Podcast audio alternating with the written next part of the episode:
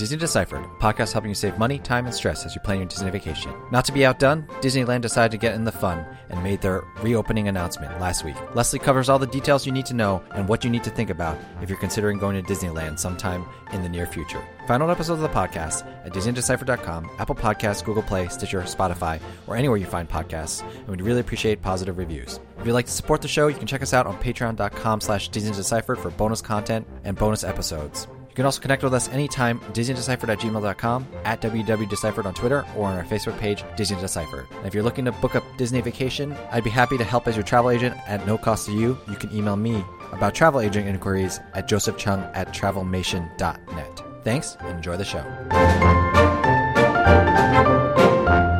Hi, I'm Joe from As Joe Flies. And I'm Leslie from Trips with Tykes. And welcome back to Disney Deciphered. So, we've been talking about Disney World reopening for the last couple weeks, but this week we got news that Leslie's home park, Disneyland, is reopening. So, we thought we'd cover what we know so far and also what things might mean, what things might look like at Disneyland. So, I have done very little research on what's going on with Disneyland. Let's start by, you know, what's happening. What's the kind of timeline of things opening up here?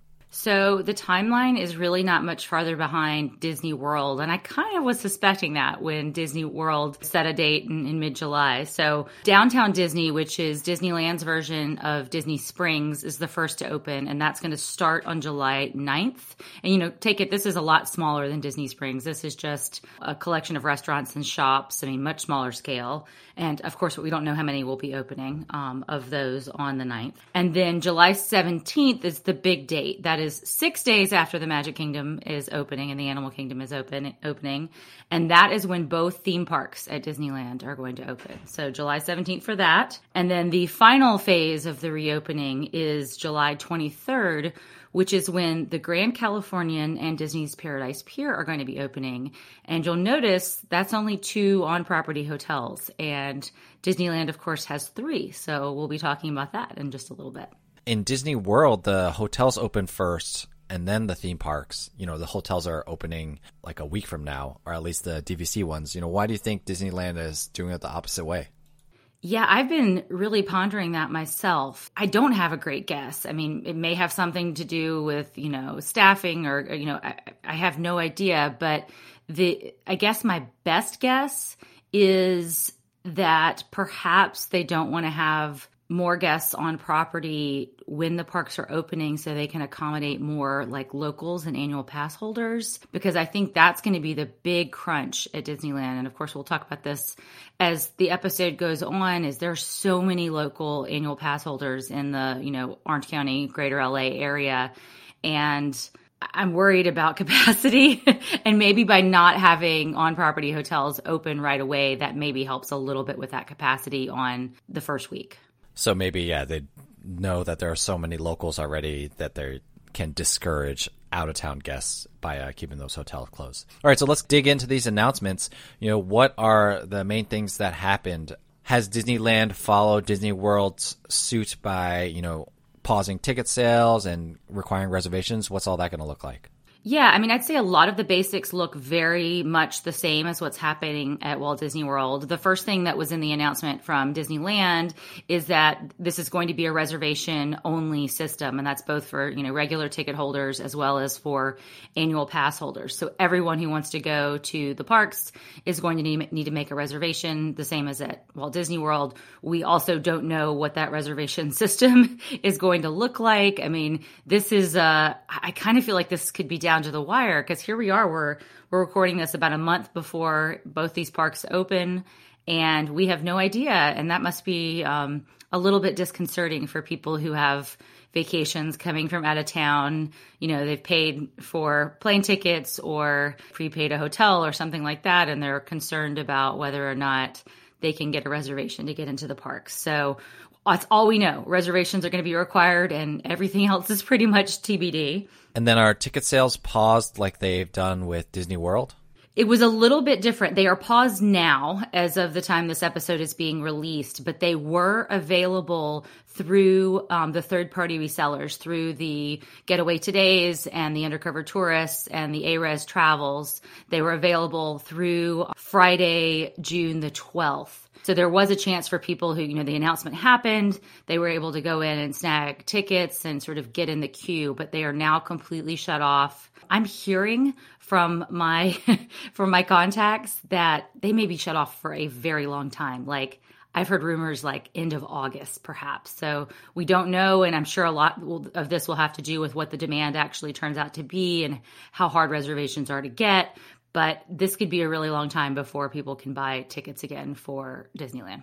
And then as an annual pass holder, you know, I I think Disney Hacks podcast said that there's like a million annual pass holders or something like that. But then there's also the different types of annual passes. Like you have that flex pass where you kind of already were used to making a reservation, but then there are the people who have the like kind of anytime annual pass. What do you think Disney's going to do to make those people whole? Because now they're basically on a flex pass like you are. Yeah, that's the big question. And the AP Facebook groups are lit up right now, let me tell you. so, because there are these very different tiers. I mean, I'm sure Disney's crunched the numbers. And if there's a way to accommodate like you know the highest tier annual passes in a different way maybe they'll do that. Um, or maybe they'll do that you know not long after the parks reopen so that they don't have sort of the well we've turned your signature plus pass into a flex pass and uh, you paid a lot more money for it. So that'll be interesting to navigate. I mean of course disney could always just sort of say this reopening period doesn't count against your annual pass so anything else you get as a bonus and you will kind of extend the length of your annual pass. I mean that's obviously on the table as well. But but it's a big, big question mark. And you know, as somebody who's a flex pass holder, my my thought is, well, are just there no going to be no reservations for me at all because FlexPass is always subject to availability, right? And if there's no availability at all, you know, was that FlexPass worth it? There's there are also a lot of challenges. My FlexPass actually expired during the closure, and you know, should be extended by the length of time the park was closed, but it has actually disappeared entirely from the Disneyland app. So I don't know where my annual pass is, and I don't know whether I'm going to have to call to sort of reactivate it. I mean, it should have been done automatically, and maybe it will reappear. But in order to make reservations, I don't know what, sort of what the status is, and that's a lot of people. I mean, the parks were closed for you know a, a significant number of, of weeks, and so a lot of annual passes expired within that time. So a yeah. lot of big question marks. I feel really sorry for cast members manning phones right now. Yeah, three months and counting, and uh, that sounds fun. You know, figuring all that out. So I guess we should uh, have patience. You know, it is my hope that they will not count this initial time at least, at least maybe the first month or two against the annual pass extension, but we'll see. In terms of the park experience, are we looking pretty much the same as Disney World? No character meet and greets, no fireworks, no parades. Is it pretty much like the same party line? Yeah, that was in the original announcement from Disneyland. The same same lineup. You know, anything where people are going to crowd together or there's going to be close uh, personal contact is out. But they did make an effort to talk about how the character experience is going to be. I think that the word used was reimagined or something like that. So there'll be plenty of characters, you know, to be seen just from a distance. So, question for you. I know that Disneyland has generally been like a character walk around randomly type park, but were those interactions were you still like able to hug them, get autographs and stuff like that? For me, I'm wondering, is it going to be as drastically different at Disneyland since it was just like random characters wandering around before? Well, there definitely were lineups for you know the traditional autograph and the and the photo, and there were some wandering characters, and those you really couldn't get posed photos or autographs with, especially like in Fantasyland. You might you might see somebody and you might kind of be able to saddle up next to them and get a photograph, but it wasn't like a posed one. So I still think that's probably too close for comfort under the current situation. I mean, I'm expecting more characters on things like balconies and um, you know behind barriers. So I do think it will look different, but I, I, don't think characters are quite as big of a deal at Disneyland than they, you know, as compared to Disney World. And that may just have to be with the demographic that goes to Disneyland. A lot of people who go often, locals. And so it's not the must have experience like it is for a kid whose only trip to Disney World is happening and they have to get every character autograph. They're just going to have to get that Avengers campus construction back on track and have Spider Man flying over, and that will be the uh, character interaction. Speaking of which, any news on, you know, obviously it's not going to open when it was supposed to open, but any news on Avengers Campus? It has been radio silence. And I'm sure there's a lot of internal debate going on about what to do. I mean, obviously, the construction probably isn't that far behind. I mean, it did shut down for a while. And, you know, I, I could see though it being ready in the early fall, like September, I, I could see it being ready. But the question is, do they want to open it with the crowds it's going to bring and the demand it's going to bring? when they're operating, say, at maybe 25% capacity. It may not be the time to open it. So I'm really curious to see what Disney's going to do in a time when they want to suppress demand to keep it under the cap that they need. But of course, you know, they do want to fill up the parks to that point and make what money they can. And of course, we think that there is going to be a crush of demand, but there's also the opposite problem that they could possibly have, and which would be having another Galaxy's Edge situation where it's open but it's like empty because you know the demand isn't there or people just aren't ready to go back yet. So like I get, I think in either of those scenarios, Disney loses out. So yeah, it makes sense that they're delaying it. Which you know brings us to Avengers Campus is a good connection to you know there's a lot of things kind of missing from this announcement or a lot of things that are still unknowns about Disneyland. So can you run us through some of those?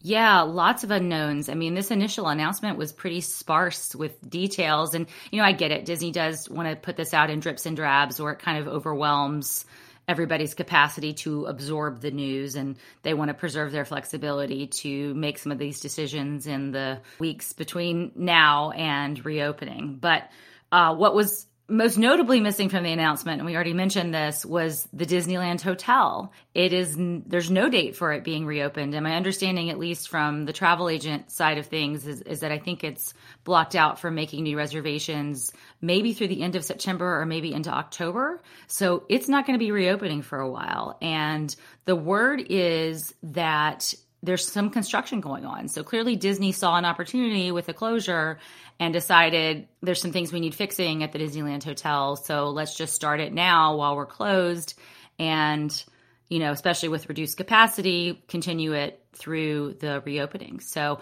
I have no idea what's going on. I mean, I, have commented before the Disneyland Hotel is my favorite, favorite hotel, but the rooms are getting a little tired. They need a refresh. I don't think this is enough time to like renovate the internals of every room at the Disneyland Hotel. I don't know what's going on. I mean, there's the pools don't need to be done. Trader Sam's doesn't need to be done. That was all just done recently. So I'm not quite sure what the renovations are. Who knows? Big question mark, but hopefully we'll have more information. I mean, this can't be secret for too long. There are too many permits out there probably that somebody can dig up and figure out what the construction is. What about masks? I know Disney World said that masks would be required on Disney property, but I didn't see anything in the Disneyland announcement. Yeah, that blew my mind that it wasn't in the announcement. I mean, of course, there was the usual you know, there will be enhanced health and safety measures, et cetera, et cetera. But masks and face coverings were not specifically called out. And I found that really surprising, especially given that California, there's a, just a much stronger mask wearing culture here than there is in Florida. So it seems strange that, that that wouldn't just be the default. And my guess is they're just kind of hedging their bets. I strongly, strongly, strongly suspect that masks are going to be required. I cannot see that being required at Disney World and where it's also been really enforced pretty strictly, I think, at Disney Springs, and then, you know, that not being the case in California.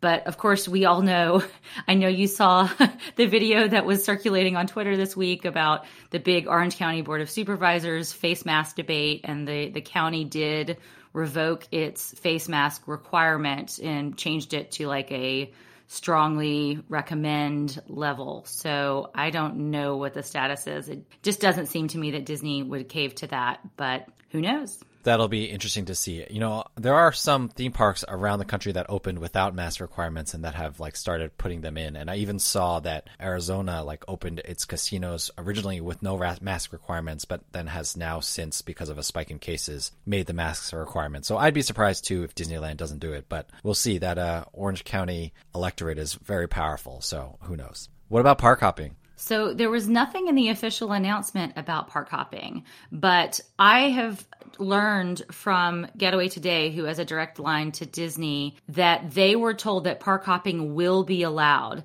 And of course, you know, the layout of the parks at Disneyland is very different than at Walt Disney World. And we're thinking, I mean, I guess we haven't been told officially that park hopping won't be allowed at Walt Disney World. But given, I guess, the the proximity of the parks, then maybe there just is a need to you know treat these resorts differently. But that was surprising to me um, to find that park hopping is going to be allowed. Now, I do think that it will be allowed with an asterisk. Like if one park is too full, it will reach capacity and just like it does at like Christmas Day, for example, and new people won't be let in or they'll have to wait until more people leave, something like that. So that will be interesting to see. But usually the balance of guests in the park kind of, you know, works its, itself out. You know, people will hop back and forth. So there's a conservation of human beings between the parks and their capacity. But we'll see. We'll see if that holds. And then last thing, I was totally surprised by this. Disney kind of I guess at Disney World it was a couple days later that they announced that there would be no FastPass Plus, but I was surprised that there was no mention of FastPass or queues at all in the Disneyland announcement. Yeah, that was surprising to me too. I mean, nothing about any of the stuff that you and I like to talk about, you know, how to navigate the lines and how to deal with the you're planning your park day. We don't know if FastPass is going to be around. We don't know if MaxPass is going to be turned on. We don't know about whether virtual queues will be used. It's, it's definitely a big question mark. I mean, the one thing that Disneyland has that's different from Disney World is it has a lot of queues that are really, really tight and would be hard to achieve that physical distancing. Like I think about Peter Pan, a lot of the Fantasyland queues, but everything's just definitely a lot tighter at Disneyland. So I would imagine that the line question mark is even bigger there just to figure out how to space people out. So it'll be interesting. I do myself have tickets for September. I did make a reservation. I did move my March trip to the end of September, and I have park tickets that include Max Pass. I prepaid for Max Pass. So a lot of people are obviously in that boat, and if Max Pass isn't turned on, Disney, of course, will have to deal with the refunds of all of that. So I kind of am wondering whether Max Pass is actually going to be the the key to all of this, um, or at least the sort of technology that runs Max Pass. But that's just my baseless speculation at the moment. Well, we'll have to see. So let's talk about, I guess, your personal thinking about whether one should go, or I not, not we're not going to tell you whether you should or should not go, but what are the things to consider when deciding to go to Disneyland? And let me start with the, I guess, you know, smaller footprint. Like I have this impression, again, I haven't been for a long time, but I have this impression that one of the things that makes Disneyland great is that it's so compact, it's so easy to navigate, um, it's not very big, it's not as like expansive and sprawling as Disney World or even as any of the singular theme parks in Disney World.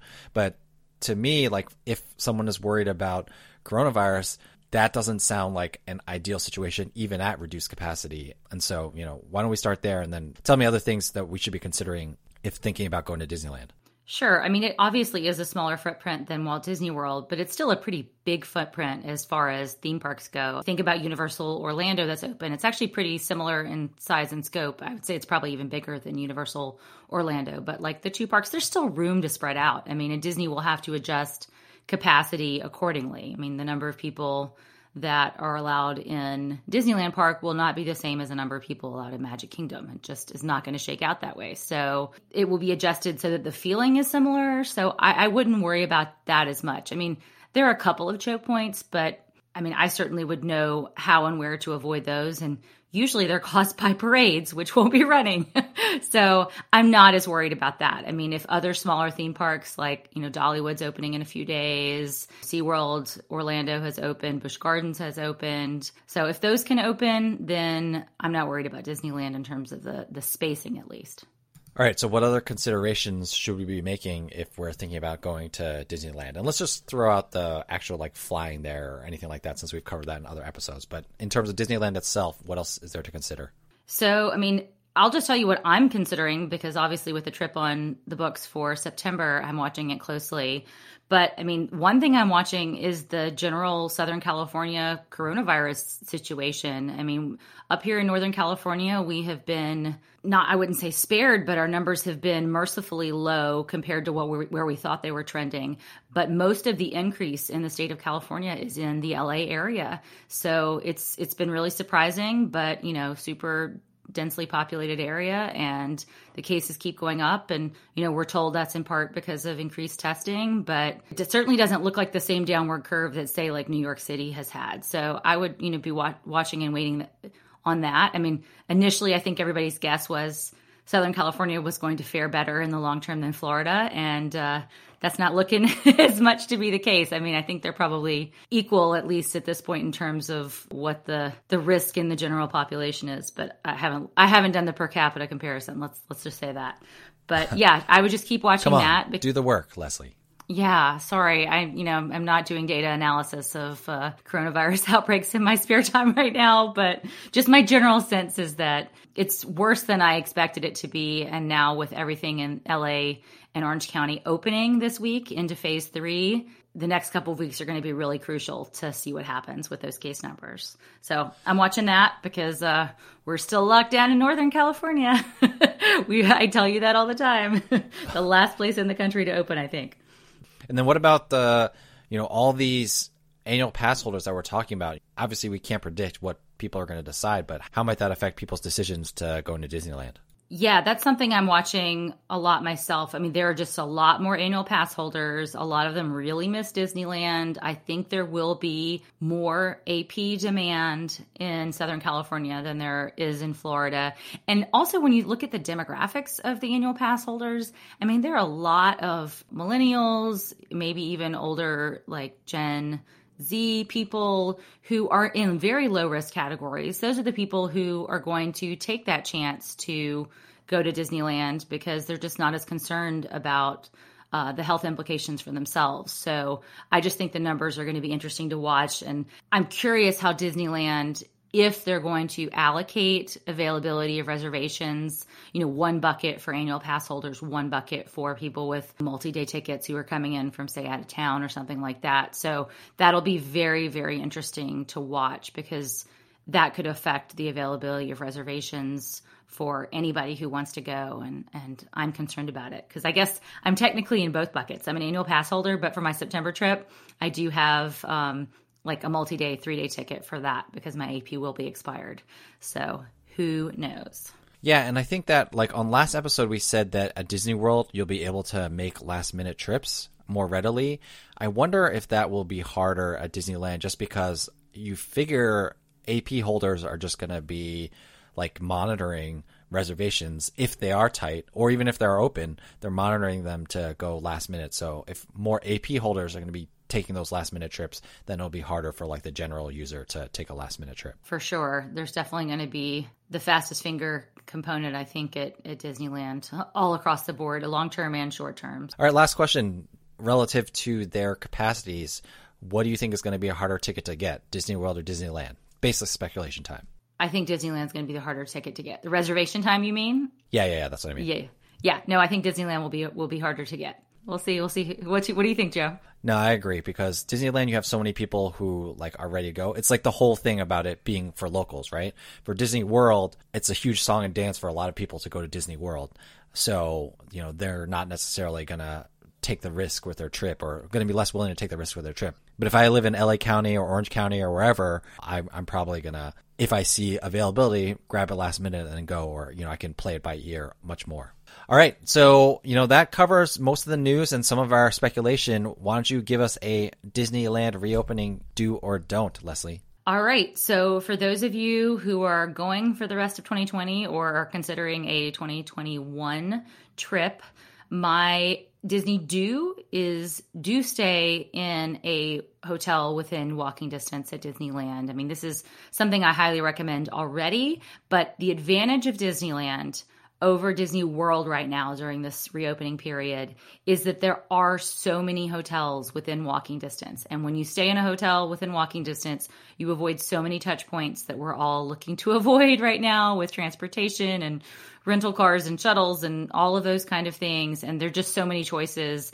I myself am going to be staying at uh, the Courtyard Anaheim theme park entrance uh, right across the street has a great water park and I won't have to take any shuttles if of course I'm able to go in September. Fingers crossed. So yeah I highly recommend that. And you know of course new ticket sales are closed right now but people can be planning 2021 vacations. So you know go ahead and be looking at hotel availability. I think those walking distance hotels are going to be more popular than ever. So start locking those in because all of 2021 is open right now for a lot of hotels. Great tip. All right, so that does it for Disneyland. If you have questions, please email us disneydeciphered at gmail.com. Connect with us on Twitter at WDWDeciphered or hit us up on our Facebook page, Disney Deciphered. And we'd love to hear your thoughts about reopening, whether you're going to go, whether you prefer to go to Disneyland or Disney World. You know, let us know, whatever you have. Other than that, thank you so much, Leslie, for taking the time to let me know about Disneyland, and I will see you at the courtyard. Surprise, I'm coming on your trip. Thanks, Joe thank you